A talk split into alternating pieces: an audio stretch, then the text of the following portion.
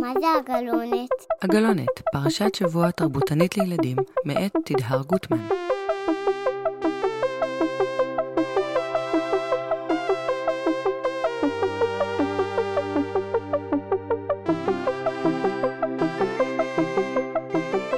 שלום לכם, אני שמחה שהצטרפתם אליי, פרק חדש של הגלונת לפרשת וישלח. בתחילת הפרשה, יעקב שולח שליחים. שיבשרו לעשו, אח שלו, שהוא בדרך הביתה, אחרי שהם לא נפגשו 20 שנה. אם תרצו לשמוע איך יעקב מתכונן לפגישה ומה קרה בה, תוכלו להאזין לפרק הקודם על פרשת וישלח. ממש כאן, באתר של הגלונת. היום נקרא מה קורה בסוף הפרשה. אחרי הפגישה הגדולה של יעקב ועשו. יעקב ממשיך בדרכו, ורוצה להגיע חזרה הביתה, שזו בעצם העיר חברון, איפה שאברהם גר בסוף ימיו ואיפה שנמצא אבא שלו, יצחק. הוא עובר בדרך בבית אל, מודה לאלוהים שליווה אותו בדרך לחרן ומקבל את השם ישראל. ואז, בדרך מבית אל לחברון, בדרך אפרתה, ממש לפני שהוא וכל המחנה הגדול שהולך איתו מגיעים הביתה, רחל נתקפת צירים, אבל היא ממש מתקשה ללדת. המיילדת שלה מנסה לעודד אותה, ואומרת לה שיש לה עוד בן, ממש כמו שהיא ביקשה. לרחל ויעקב נולד בן קטן, ששמו יהיה בנימין, הבן השנים עשר של יעקב, אבל רחל לא מחזיקה מעמד. ותמות רחל, ותיקבר בדרך אפרתה, היא בית לחם. ויצב יעקב מצבה על קבורתה, היא מצבת קבורת רחל עד היום. ויבוא יעקב אל יצחק אביו, ממרא קריית ארבע היא חברון, אשר גר שם אברהם ויצחק. יעקב סוף סוף מצליח להגיע הביתה, אבל בלי רחל אשתו האהובה. אחרי כל מה ששמענו על יעקב ורחל בפרשת ויצא בשבוע שעבר, זה די ברור לנו שליעקב היה מאוד קשה לאבד את רחל. אבל התורה כתובה בשפה מאוד תמציתית, כלומר שחוסכת במילים. היא מתארת ממש במילים ספורות את מות רחל. רמז לכמה קשה היה ליעקב, יש רק לקראת סוף חומש בראשית, לפני מותו של יעקב עצמו. יעקב מדבר אז עם יוסף. אחרי שיוסף יגדל, יחלום חלומות, יימכר למצרים, יהפוך נגיד על כל ארץ מצרים, יתאחד חזרה עם האחים שלו, כל הסיפורים שנקרא בחודש הקרוב. אחרי כל זה, יוסף ויעקב מתאחדים. וכשיעקב חולה לפני שהוא מת, הוא מספר ליוסף כמה אלוהים ברך אותו, ואז הוא מוסיף ואומר, ואני, בבואי מפדן, מתה עלי רחל בארץ כנען בדרך, בעוד כברת ארץ לבוא אפרתה. ואקברה שם, בדרך אפרת, היא בית לחם. פתאום יעקב מציין שוב את מותה הפתאומי של רחל. והדרך שבה הוא אומר, מתה עלי רחל ואקברה שם, אולי מרמזת לנו על כמה היה לו קשה להשאיר את רחל מאחוריו שם, בדרך. כמו בהרבה מקומות שיש איזה פער, משהו שלא לגמרי ברור ומפורט בתורה, פרשנים מנסים להשלים אותו בעזרת מדרש. המדרש מספר שיעקב אמר את זה, כי בעצם בשיחה הזאת יוסף מתלונן, ושואל את יעקב, למה הוא השאיר את רחל מאחור וקבר אותה בדרך? למה הוא לא הביא את אימא שלו איתו לקבור אותה בארץ? לפי המדרש, יעקב מנסה להסביר לו שגם יעקב רצה לעשות את זה. שכמו שיוסף מבקש ממנו את זה עכשיו, גם הוא ביקש להביא אותה לקבורה בארץ. יוסף מנסה להקל עליו ואומר, רגע, אולי היה בדיוק חורף, היה הרבה גשם, ויעקב אומר לו, לא, הדרכים היו נוחות ויבשות. אז יוסף מיד אומר, רק תגיד, גזור עכשיו, ואני אעלה אותה לקבורה בארץ. אבל יעקב מסביר לו שאי אפשר.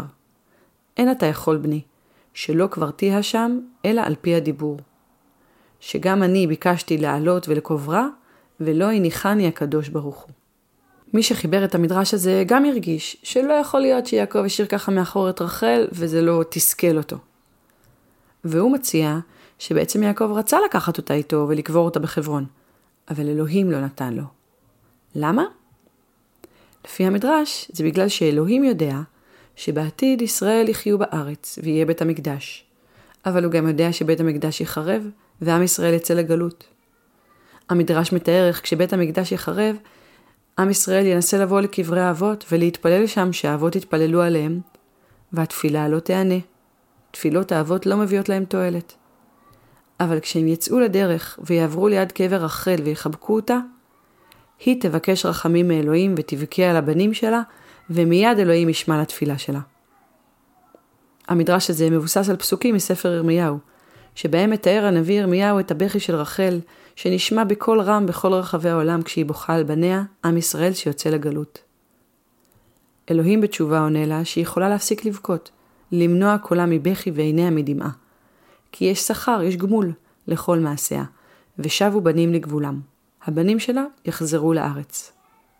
כה אמר אדוני, קול ברמה נשמע, נהי בכי תמרורים, רחל מבכה על בניה, מענה להנחם על בניה כי איננו. כה אמר אדוני, מנעי קולך מבכי, ועינייך מדמעה. כי יש שכר לפעולתך, נאום אדוני, ושבו מארץ אויב. ויש תקווה לאחריתך, נאום אדוני, ושבו בנים לגבולם. הפסוקים היפים האלו היו השראה להרבה שירים. תוכלו למצוא קישורים לכמה מהם באתר של הגלונת. אבל אם לפי המדרש, גם כל האבות ניסו לעזור לעם ישראל וזה לא הועיל, למה דווקא הבכי של רחל משכנע את האלוהים? אפשר לשים לב שלפי המדרש, עם ישראל מבקש מהאבות שיתפללו, אבל את רחל הוא פשוט מחבק, ורחל מעצמה בוכה ועומדת להתפלל עבורם. זו יוזמה שלה. יכול להיות שהקושי של רחל ללדת והשנים הארוכות שבהן הייתה הכרה וחיכתה לילדים, הפך אותה רגישה יותר לסבל של עם ישראל. אבל גם אמהות אחרות היו עקרות, כמו שרה ורבקה. אז למה דווקא רחל? רחל מתה בדרך, באמצע איזשהו תהליך.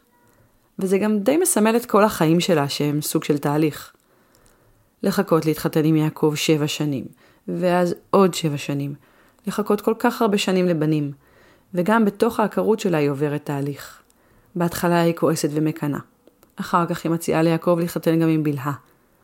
אחר כך היא מנסה לעשות מעשה ומבקשת איזושהי תרופה, את הדודאים. בסוף היא מתחננת ומתפללת. רחל לא מתה בדרך במקרה, אלא כסמל לכל המהות שלה שהיא תהליך.